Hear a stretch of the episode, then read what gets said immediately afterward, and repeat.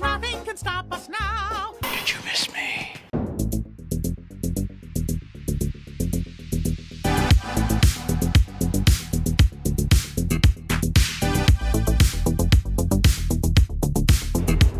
When this baby hits 88 miles per hour, you're gonna see some serious shit. Hello, and we are live for episode five of Let's Slay with Swell and Jay. I am Jay. And And me is- I'm swell. Oh, Swell. yes, you are. You Are were we live? Are we are we live? Like I think not we're. like I- think we're like live. Right? Like we're. It's like time we're- displacement. I don't know. we're we're live in the same way that like a, a late night talk show is live. Like we're live to tape. We're live to like, tape. No one is actively listening to us while we're recording. We actually will. have spools of tape everywhere, just live to tape, live to tape. Just I, I I love that. I love that phrase. I love everything about it. So actually are like back. a little inside baseball. We record all of our episodes on cassette. and oh, then yes. I hand splice it all together and then upload it back to the computer. It's really fascinating stuff. You wouldn't understand. shout out to Fujifilm. Um, Yes. Memorex. Um, I just go just naming companies. JVC. You know, like I don't know. Uh, Casio. Casio. Yeah, I, I, there's so many of those. But so we're back this week for episode five. And um, speaking of swell, um, swell, how are you? I'm listen, I'm I'm doing pretty good. Um so about a little over a week ago I got my splint and my like it wasn't really a cast, but we'll call it a cast removed. I got switched to this sort of like articulating brace on my elbow which has given me a lot more range of motion like I can move my shoulder, I can hold thing light things in my hand. Um I've started physical therapy which is going pretty good it's still uncomfortable. I do still sometimes have pain, especially like if I'm out and I have a lot going on during a day. When I get home at night, it does swell up a little bit. There is some pain, but compared to where I was even two, three weeks ago, it's night and day. I feel very much on the road to recovery. Um, and you know, it's a it's a situation where it's day by day, but I think knock on wood, the worst of it is behind me. I'm healing. I feel myself again, which I think is most important. Like there were there were like 3 weeks there where I couldn't even function mentally, intellectually. Like I was struggling to even do like work.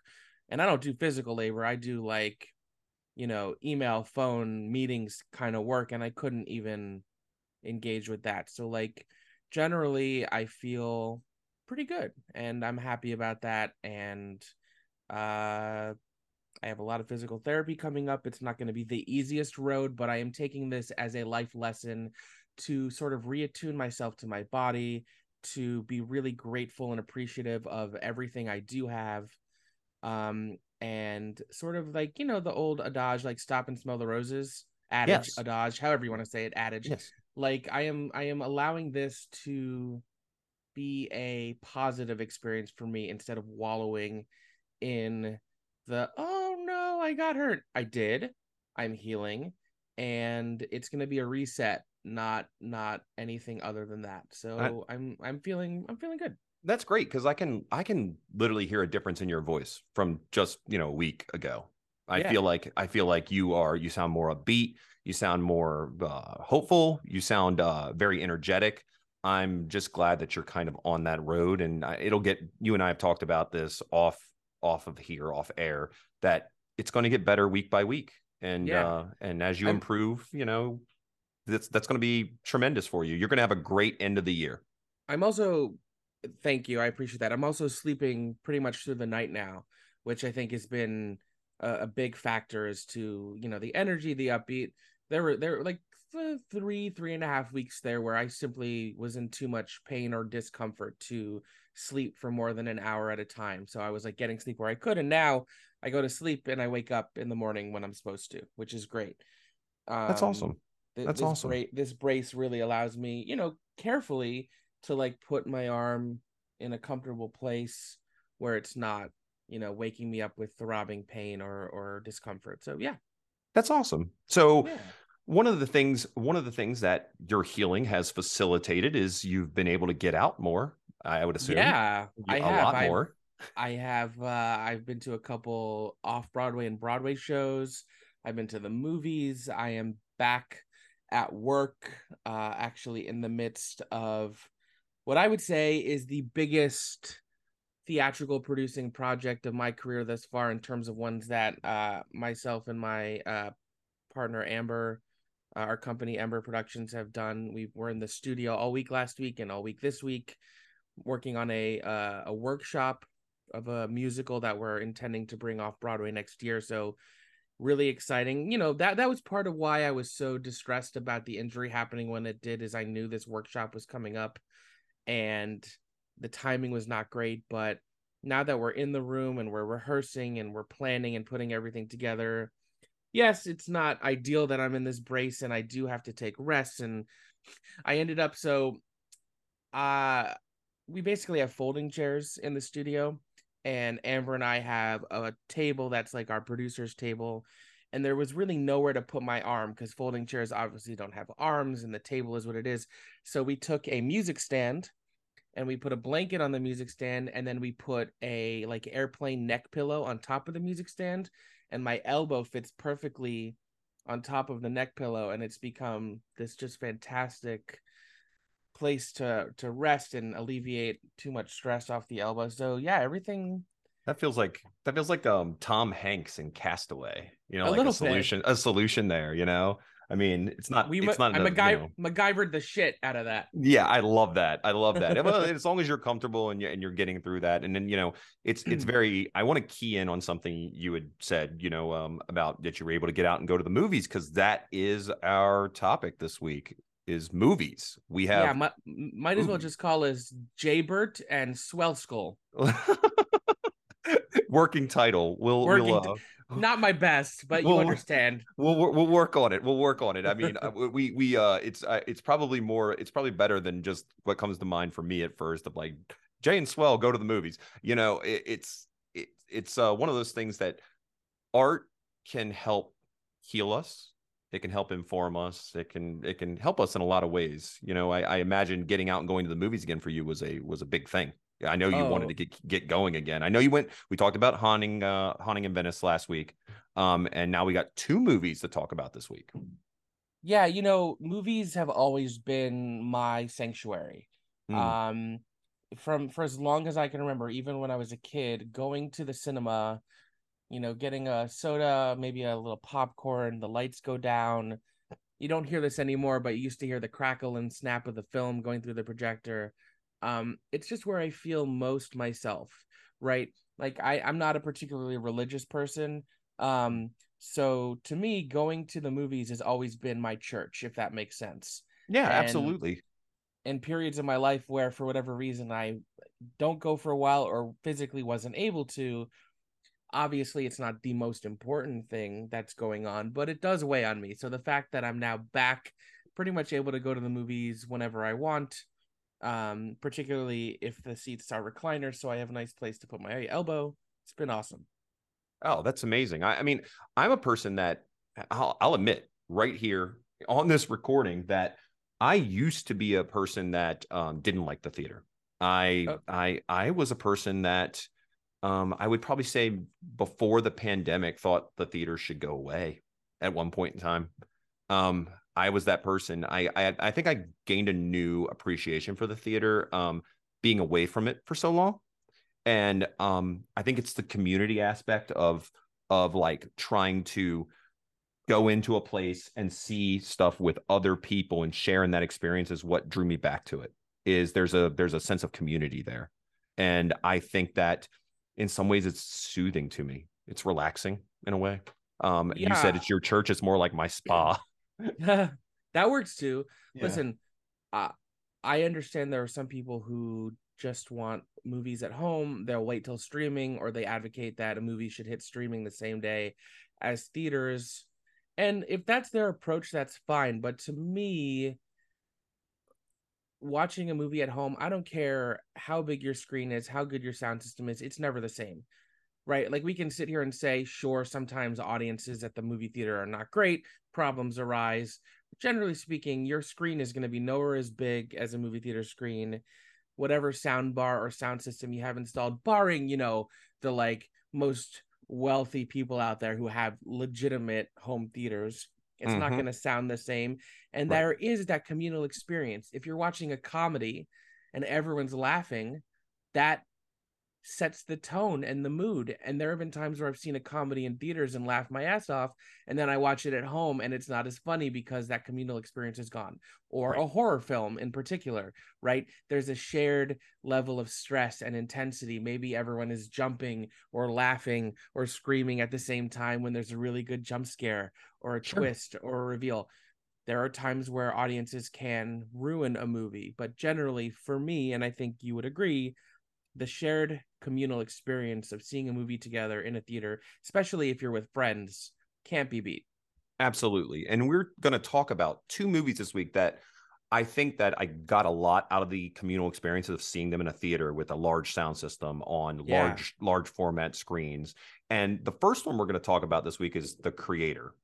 The um creator. the the creator um we just uh spoiler alert we both like this movie right we we- Very we, like this we like this movie right? Gareth edwards um just tremendous film. Um the guy that did rogue one um just just tremendous tremendous film. Made for roughly 80 million dollars and it looks like it was made for 200 million dollars. I think right off that the yeah. the bat that's the thing that and we'll talk more about the story and everything but the thing that's really astounding about the creator for me is how good it looks compared to its budget.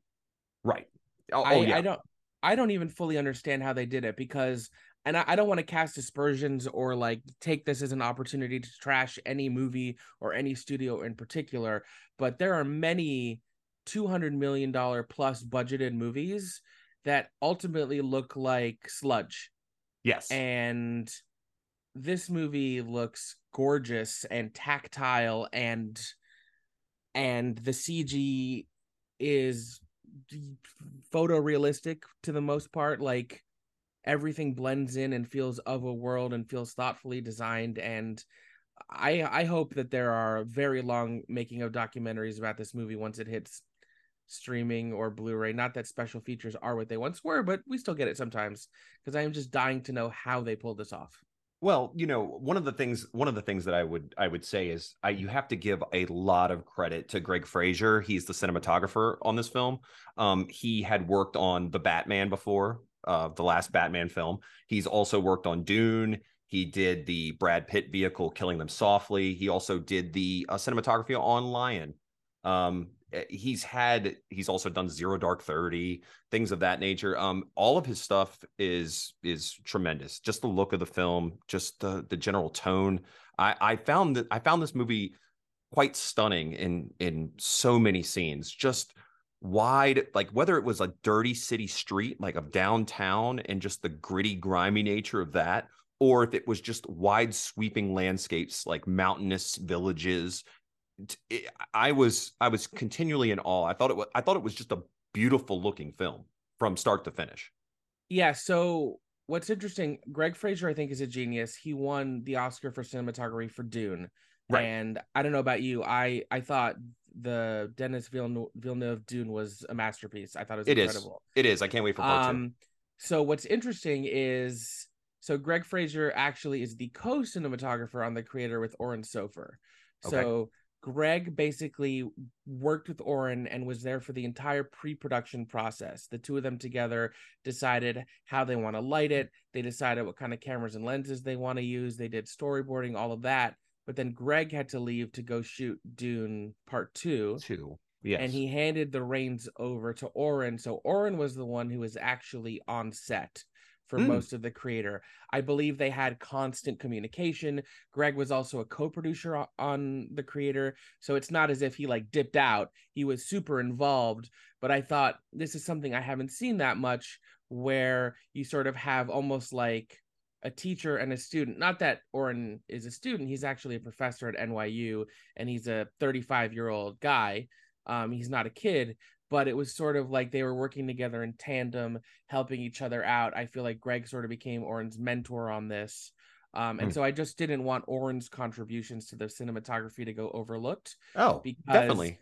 He was the one on set. But yeah, like you were saying, every design choice in this movie, from the cityscapes to the more like uh science fiction forward space sequences, spaceships, um, military style stuff. It all looks fantastic.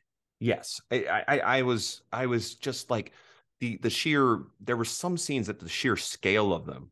Like there's, Yeah. and and again, by the way, as when we talk about all movies, we're of course reminding everyone that's listening that we're going to talk spoilers. So if you haven't seen the movie and you don't want to be spoiled, you probably shouldn't listen to this portion of the of the podcast. So I will say the scene with the giant tanks was it was that was one of the most craziest things I had I had seen in a long time on on a movie screen. I just the sheer scale of it, you know, that the, there were just these big rumbling monstrosities that you couldn't even see, but you could hear in the distance, and you know something bad is coming, but you don't know what it is. And when they emerge, it's it's literally like a sense of dread, like oh no, like this is really really bad, and it, I, I love that they were they were portraying, and this goes to more of the story of the film. They were portraying a a U.S. a U.S. basically a U.S. based presence or a Western a Western based presence that did not trust AI, that did not trust technology or new technology that was coming forth, that was kind of marrying with humankind uh, as this as almost this all-seeing this all-seeing all-seeing imperialist you know death machine in, in in essence you know that that you couldn't run from it. You couldn't escape from it. They had they had air superiority. They had ground superiority. And everybody else is left to just kind of run in fear.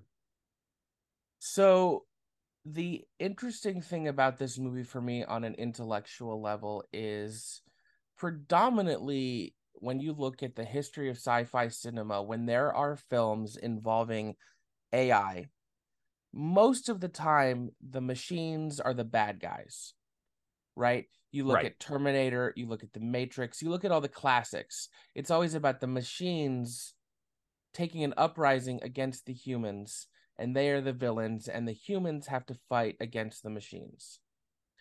This movie, and again, we're talking spoilers here, folks.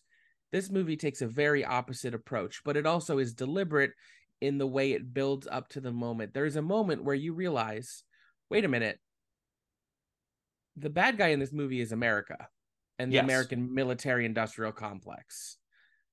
Right? They are are violence first, weapons first. They're going to just attack and they want to kill all the AI because of an incident that occurred that was actually a misunderstanding. And that I think that's a moment that is is handled so swiftly in dialogue that some people may miss. I don't know, but there's this giant nuclear attack that happens on US soil that they blame on artificial intelligence and we find out later in the film it was actually a human coding error that caused it. correct so, So yes go ahead. No, I was going to say rather than rather than face the consequences of their own actions, they point the finger at the machines. Right. And and this humanizes the artificial intelligence characters in this film.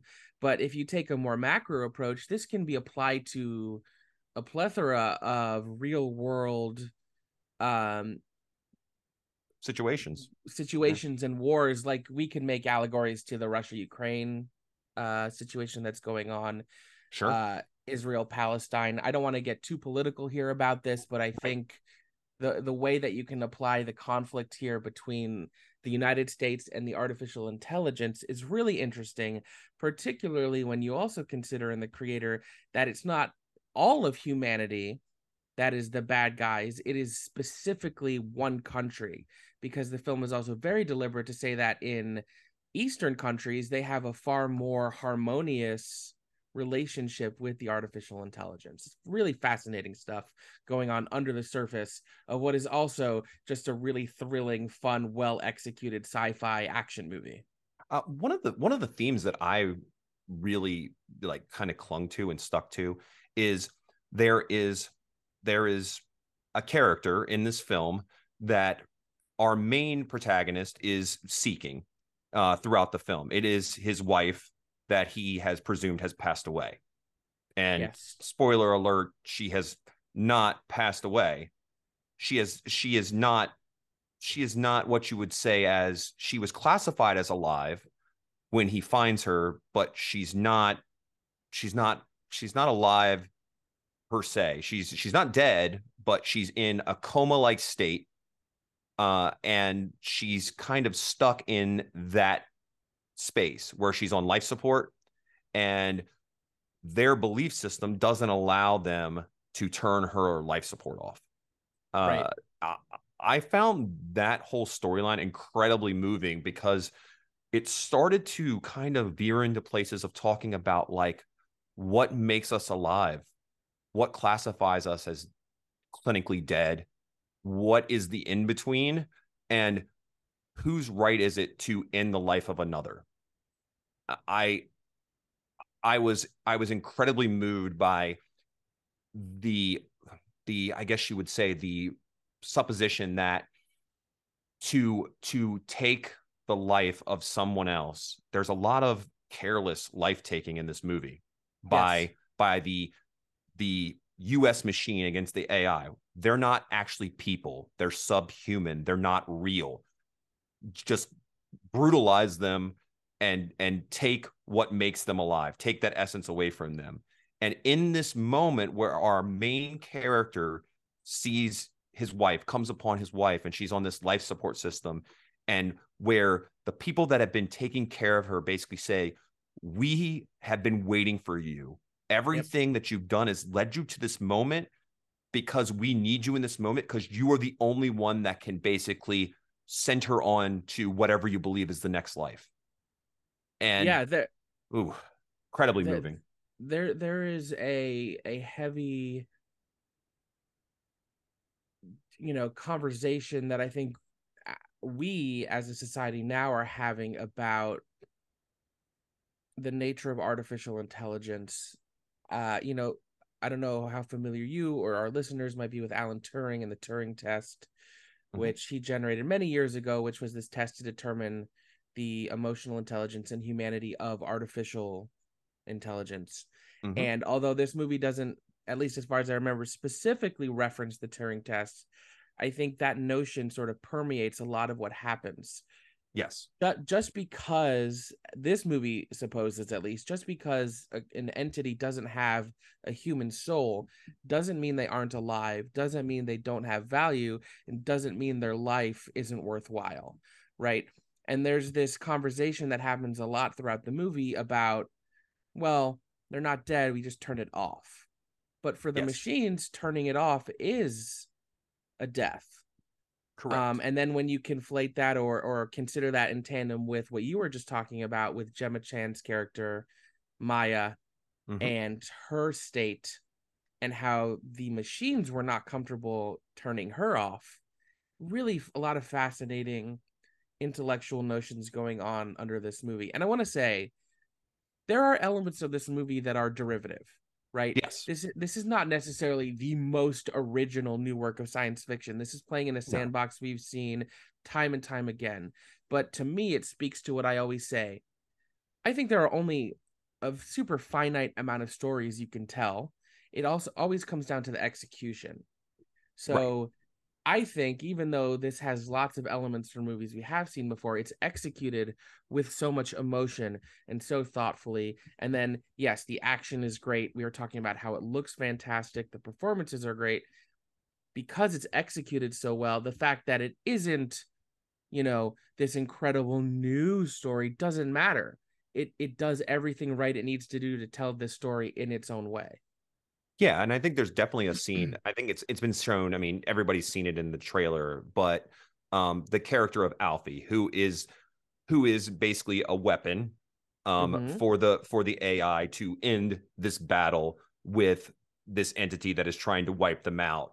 And there's the scene with Joshua, the our main protagonist, and Alphie on the on when they're riding in the what they were like riding in a bus or a transport, where you know, Alphie asked Joshua, you know, are you going to are you going to go to heaven? And he said, "No, you got to be a good person to go to heaven." And she says, "Well, then we're we're the same because you're not you're you're not good and I'm not a person." Yep. And and it, it, it's it's it's such a it was such a striking moment that a small child was basically teaching this grown adult um the process of of redemption if you will you know and and being and value I, I I love that scene. There were so many scenes like that in the film. I could probably struggle to name them all. I I, I think that I think that um, if I were to have one small quibble with the film, I think that like the the final act, the third act of the film is kind of a little bit rushed. Mhm. But everything else, and like you said, a lot of it's derivative. It's it's they, these are tropes that we've seen before. There's also a Yeah. scene what that I found quite striking where basically the humans, the the human conglomerate there, the US conglomerate, have developed a technology where they can take basically the core brain, memory, soul, if you will, of a dead person, as long as they haven't been dead for too long, and upload them into an AI machine where they can basically extract information from them for like 30 seconds to a minute, basically Yes. bring them back to life. And you think on paper, you're like, oh, that's so cool. What a cool technology. But then you realize when they upload people into an AI body, they have to relive the final moments of their life all over again. And all they do is beg for their loved ones Yes. and it was such a gut wrenching scene to me when watching these characters say, "Where's my wife? I want to see my kids." Uh, and they're saying, "We don't have time for that. We need information from you. We do not care about you. We need information from you right before you got to experience your death again." And yeah, man, that that that was just one of those moments that really grabbed me. I think there's an argument to be made about this film that in many cases the artificial intelligent characters display more genuine humanity than the humans do. For sure. Absolutely. Um, I, I want to touch quickly on that scene you mentioned where good person versus Mhm. person. Mhm. Um, that I think is the signature moment of the film. yes. Um, and I think I want to give. I think every actor in this movie is excellent. Um, with some surprising cast, like you have country singer Sturgill Simpson in there. You know, yeah. you have you have Allison Janney sort of hamming it up as a villainous, a U.S. Army colonel. Um, John David Washington does a really nice job. You know, I think he continues to grow as an actor and a leading man. And you know, you look at Tenet, and then you look at this, and he just gets better and better. But to me, it's Madeleine Yuna Voyles, who is a nine-year-old actress who plays Alphie, who really walks away with this entire movie. yeah, she was um, amazing. Absolutely amazing. Yeah. and and I'm not one of those people who like inherently doesn't like child actors, but certainly it's hit or miss. Sometimes they can be really cheesy or cloying or annoying, or you can feel that they're just acting. She was so natural, so genuine, and just I think really because her performance is so good, the entire emotional crux of this movie actually works. I agree. I agree. It, it it's it's a movie that I really need to go give another watch to uh, Yeah. eventually, and I, I think I would notice a lot more than than than I saw the first time. I, I I think there are so many good like little side performances or little the the dialogue of that that character and how it's delivered from like Alphie. You know, there's another scene again. It's in every trailer. You know, like you know hey, you know, uh, uh, an adult character asks Alphie, you know, what do you want? And, you know, for robots to be free, and like we don't have that in the fridge. Do you want ice cream? You know, like Mhm. I think there's so many like little heartfelt moments like that that are just unbelievable, and I think they build a lot of the relationship between Alphie and Joshua. That when the the the moment comes to separate them or put them in peril that you you realize that these characters like eh, you know they care about one another. They they see some kind of shared existence in one another. Um and it doesn't it doesn't have to be well you're human and you're you're a part machine. It's it's more like seeing seeing each other as as living things you Yeah, know um, that are capable of you know uh, a range of emotions. And Um, God, man, I love that movie. the the final thing I want to touch on Mm-hmm. is when I watch uh, a work of science fiction, I always think it's interesting, and it's not a good thing or a bad thing, just interesting to like take a second and be like, does it feel like the the fake science or the science that doesn't yet exist in this movie is something that could exist? Yes, and i think this movie's depiction of the future and and i think it takes place you know in the 2050s and the 2060s um i think there's a lot of science stuff in this movie that we are on very much on our way towards.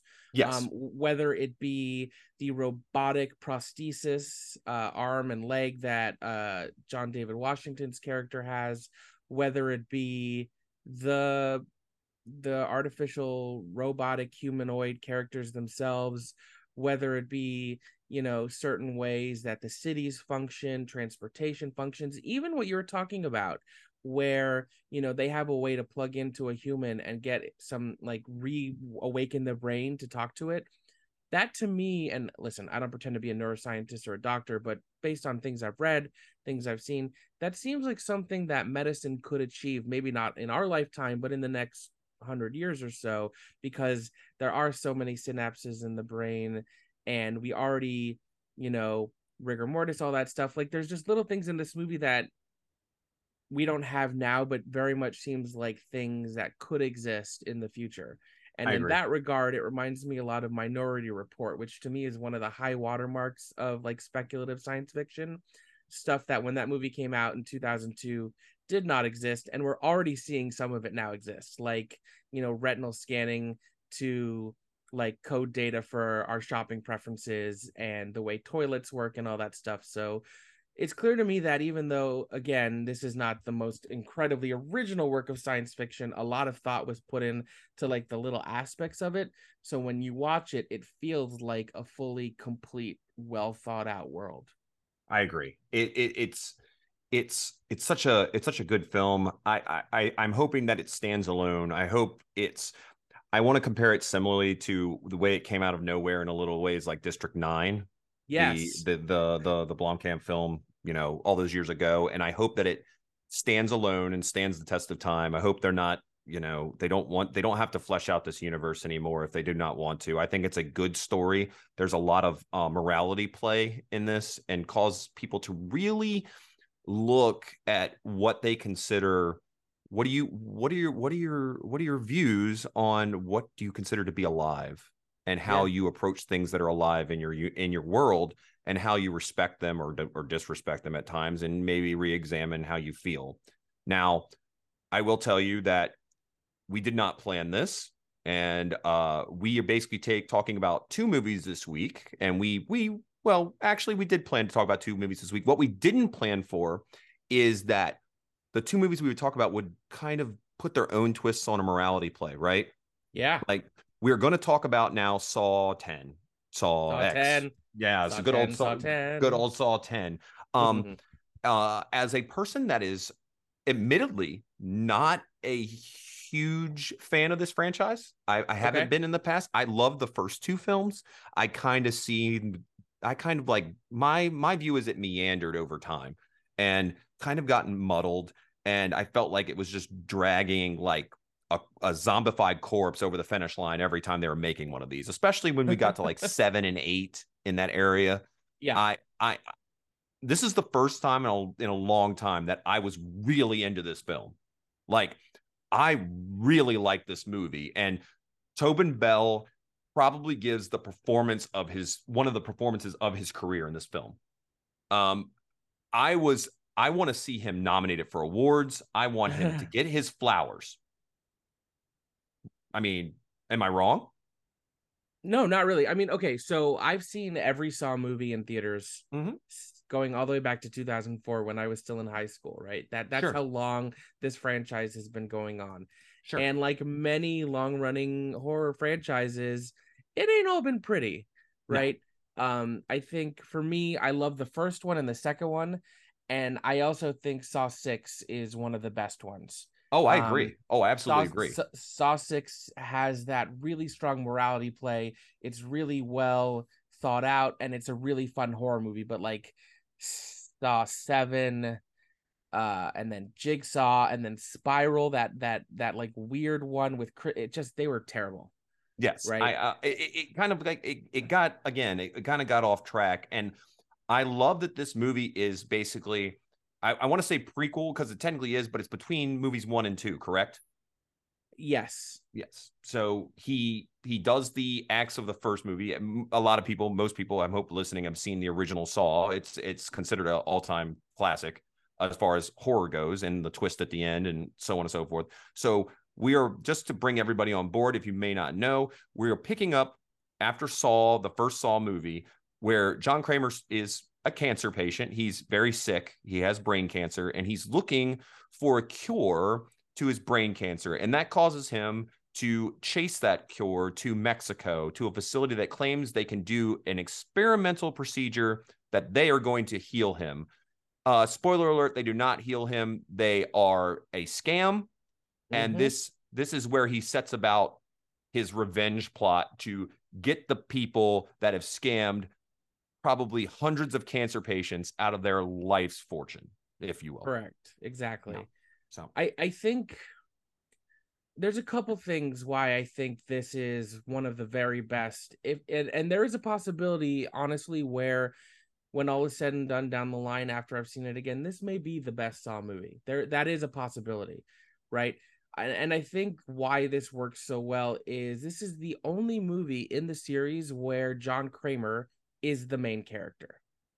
Yes, yes, in every e- even in Saw one and two, both of which I think are really good horror movies, he is a- small villain. Uh, you know, his voice and his presence are felt, but you're not seeing Tobin Bell on screen a lot. You're hearing his voice on a tape recorder. You're seeing Billy the puppet come in on his fucking little tricycle, looking all creepy. You know, you see a little bit of him here and there, but you're you're and and you're piecing together his story, but it's never done in a way that has any sort of narrative propulsion. Right. And the producers of this franchise have even gone on record as, as saying they were wrong to kill John Kramer so early in the series, right? So John dies in Saw 3. right. Spoiler And alert. then spoiler alert. and then they kept making these movies and the like uh timeline and narrative of the successive sequels got increasingly convoluted so that they can figure out a way to still sort of have Tobin Bell's presence um in the movies uh and like fill in these little gaps. And it just got so stupid and confusing and nonsensical and like really cloying like yeah man he's dead but like we're still gonna shoehorn him in there and then Yes. we're gonna make this other character the villain. And there were all, i always had questions about like when that character became involved and questions that this movie actually answers i think. But by taking the bold choice of making john kramer not only the main character but i would argue really humanizing him Correct. I, it I- sort of has had me reflecting back on the entire Saw franchise and rethinking how I feel about certain things. I mean, he's basically an avenging angel in this movie. And I also I didn't, I didn't want to get too far into this without pointing out that you had said that Saw Six was one of the best in the series, and I agree. Um, and let's not forget uh, the director of this film, Kevin Greutert. He is the director of both of those films. So he's Yes. the director of the new one. He's the director of Saw Six. He also did Spiral. Um, he he has No, a no, no. Uh, he didn't direct uh, Spiral. direct Spiral? Spiral? Was, Spiral was Darren Lynn Bousman who did two, three, and four. You're right. You're right. I Um, think I think he got uh maybe he's got a producer credit. Um. Oh yeah, probably. He, he Yeah, also yeah. did. He also did seven. Yes. Um, but we won't hold that against him because he, Yes. he made two of the other best ones. Yes, absolutely. So that's my mistake. But the the series, it's interesting how it's kind of this movie turns turns the like you said the Saw premise on its head and goes, what if we focus on John Kramer and as an avenging angel Yes. and and we humanize him and you go, you want to see the tra- trap succeed. You Yeah. you want to see you you are almost brought on the inside almost I felt like I was John Kramer's assistant.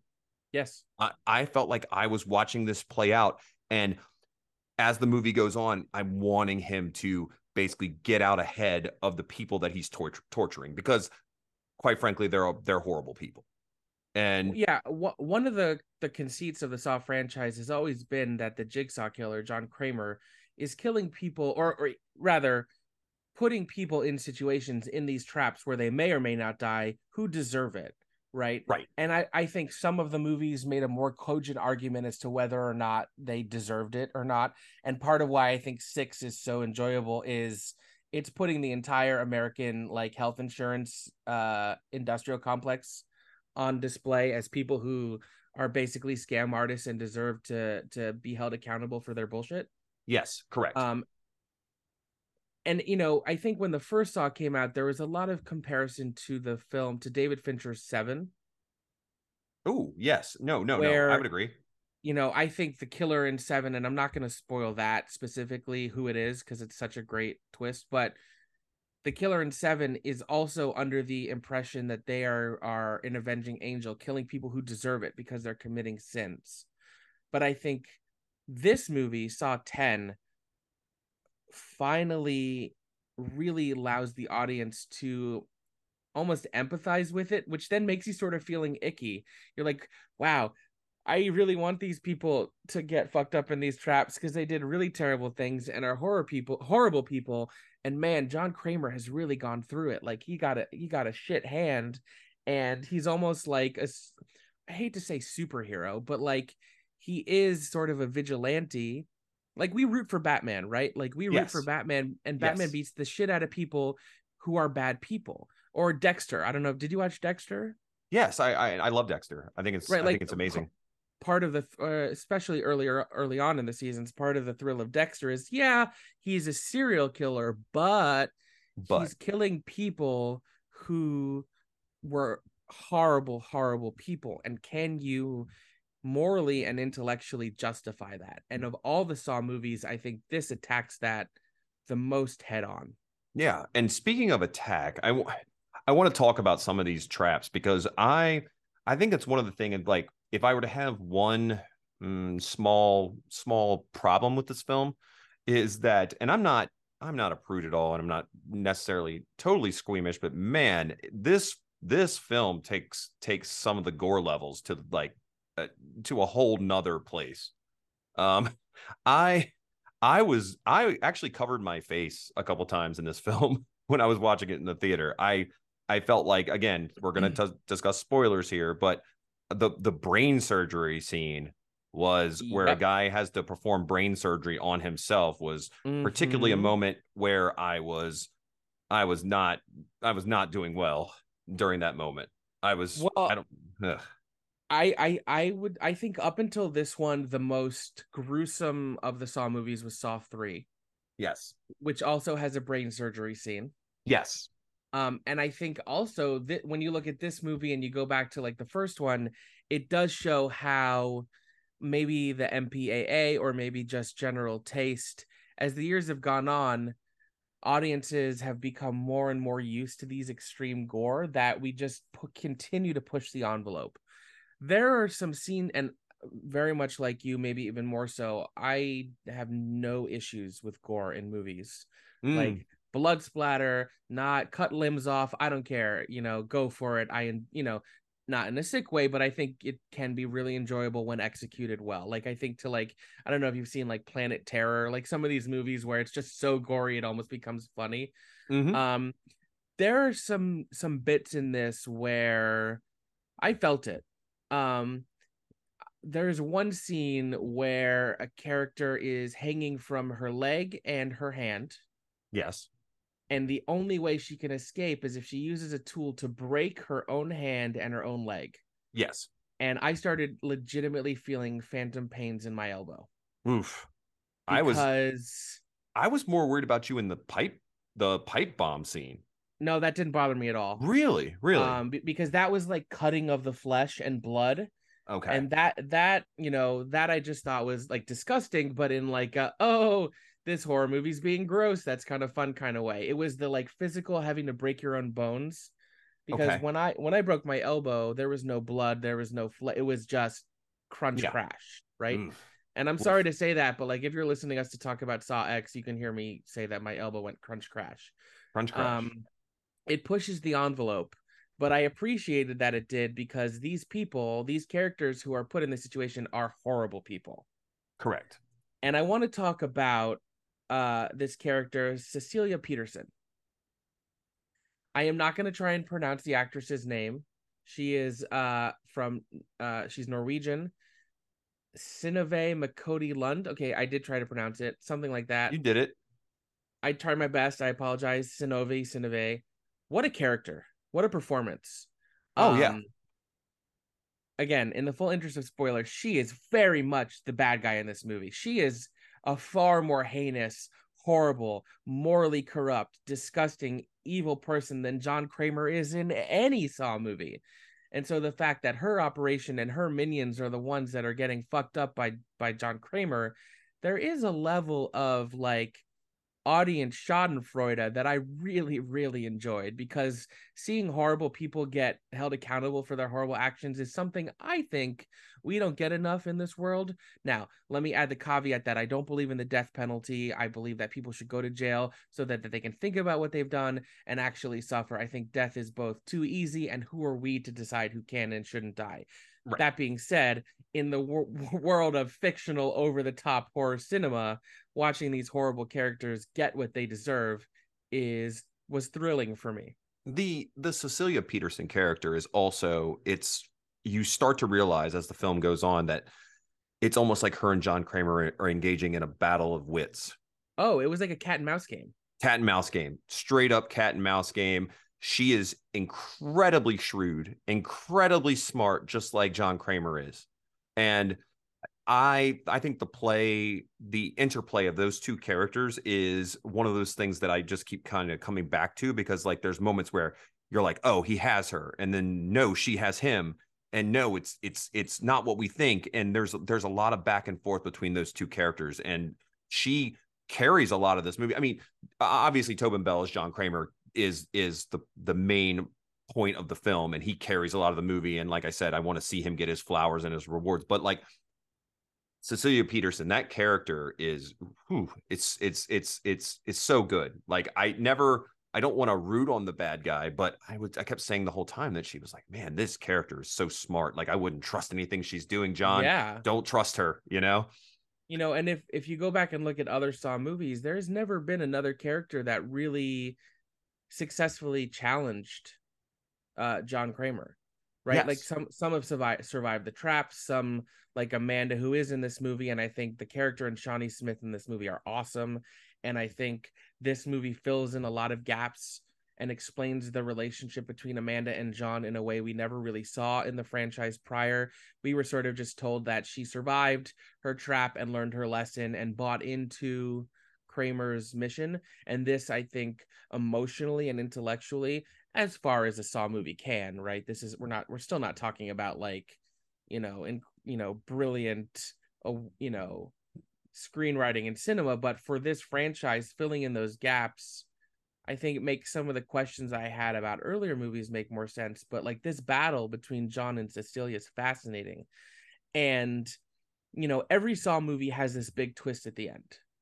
Yes and I don't really want to give it away, even though we're talking spoilers, other than one thing. Mm-hmm. We get to see in this movie John Kramer in one of his own traps. We do. And that to me felt like a moment almost 20 years in the making and sort of this like high watermark of the entire design of the series. And man, what a thrill that was. Yeah, I, and it's hard to talk about it without like spoiling the end of the movie. So we'll we'll try to I this is one spoiler. I agree with you. I don't I don't want to like divulge in. Um, but seeing John Kramer in his own trap and how that goes and how that plays out is I loved the moment. I loved the I loved what happened in the moment. I love the twist in the moment. I love mm-hmm. seeing and also him in his own trap. You also get to see a rare another rare angle on the humanity of the character. Yes. Like and and how he feels about the world and how he sees the world and how and the links he's he's willing to go to to do what he thinks is right whether you think it's right or not what he thinks is right. And he seems resolute in what he wants to do and how he wants to go about it. And there's no one uh, and they talk about it there's a lot of like small scenes small quiet scenes with amanda with shawnee smith's character where he talks about staying the course and about seeing things through and about being resolute and about not diverging from your path and and and believing in what you're doing and believing in your goals and where you're going. And it, it, was it was such a weird moment for me because i'm like yes weird serial killer john kramer you know yes you know thank you for you know telling me to believe in myself and you know keep my goals and stay on my path you know? Yeah. You know? i i i i thoroughly enjoyed this movie i think you did as well i think mm-hmm. it's if not the best top two or three in the in the franchise. and I also sincerely hope from the bottom of my heart this is it. I, I do too. I'm I'm hoping this was a way to do a send off for Tobin Bell and he can kind of ride off into the sunset. They don't have to do any more of these. I think that the series the series is is again budgets the budgets for these movies are pretty decent uh, and they have usually have good returns out of them. So yeah, this, I, mo- I, this movie, this movie, and, and being out for like a, a week and a half now has already more than doubled its budget. It's going to profit. Do I think they're going to make another? Probably. Um, you know, with Spiral, which I was actually looking forward to, because Spiral felt like they were like, oh, let's actually relaunch this franchise in a way that that takes it forward because I feel like so many of the bad prior sequels are just over reliant on like the convoluted mythos and still holding on to the John Kramer of it all. And Spiral finally felt like they were trying something new and it was just so bad. I agree. I agree. Right? Like It- it- I yeah. that movie was was a real disappointment. So like is there a world where they can you know, start fresh again in the Saw world with all new characters? Maybe. I'm sure there's a screenwriter and director out there who can do it. But they tried once and it didn't work. So maybe this is the like nice bow on the franchise and they leave it here. Um, but I'm too cynical to think that's actually gonna happen. Mm, right. I mean, I am just I'm trying to find this moment where I just enjoy this moment. It's such a great film. If you're listening to this right now, you should definitely go out and go see it. Even if even if that this franchise is not necessarily you feel like it's for you, if you're into horror and it's not for you, I again, I haven't been a big fan of the series in quite a while and I felt this movie I I mean, I don't think it I don't know if it breaks my like top 10 for the year, but it's also I walked out saying this was time well spent and this is a fantastic movie and I want more people to see it. Absolutely. Yeah. Absolutely. and it, it's nice to have another really good Saw movie. And if this is the note they go out on, well done. Exactly. So Yeah. Yeah, so that kind of um that kind of wraps up our movie talk this week and we're going to kind of dive into our little alternate segment. We've been as you know, we've been doing alternate segments from week to week on this show. We've done a couple weeks of steamy steamy Steamy, steamy steamy. steamy steamy steamy, but we're going to do something a little bit different this week and we kind of previewed it last week. So we did we wanted to talk about a drink, a drink, our cocktail of the week. our cocktail of the week, not just any cocktail, not just, we don't want to talk about just something, you know, something that you could just drink and forget tomorrow. We want to talk about the things that we drink that keep us up at night that we say, man, I can't wait to have that again. And we're going to talk about one drink that we talked before we even went on air here today. Uh, we are going to talk about the Mai Tai at Strongwater Tavern. Now, before we dive in, I just want to say that uh, here at Let's Let's Slay, we advocate that you drink responsibly, make good choices, always have a designated driver, uh, make smart choices. But that being said, cocktails can be really enjoyable, and the Mai Tai at Strongwater Tavern, which is at Loews Sapphire Hotel, Sapphire Falls Hotel at the Universal Orlando Resort, is a fucking banger of a cocktail. Banger, absolute God, banger. goddamn, goddamn! I'm about to I'm about to go have one in like two hours. I am I am so jealous. if there was a way for you to like bottle it and send it with like dry ice to Brooklyn, please do.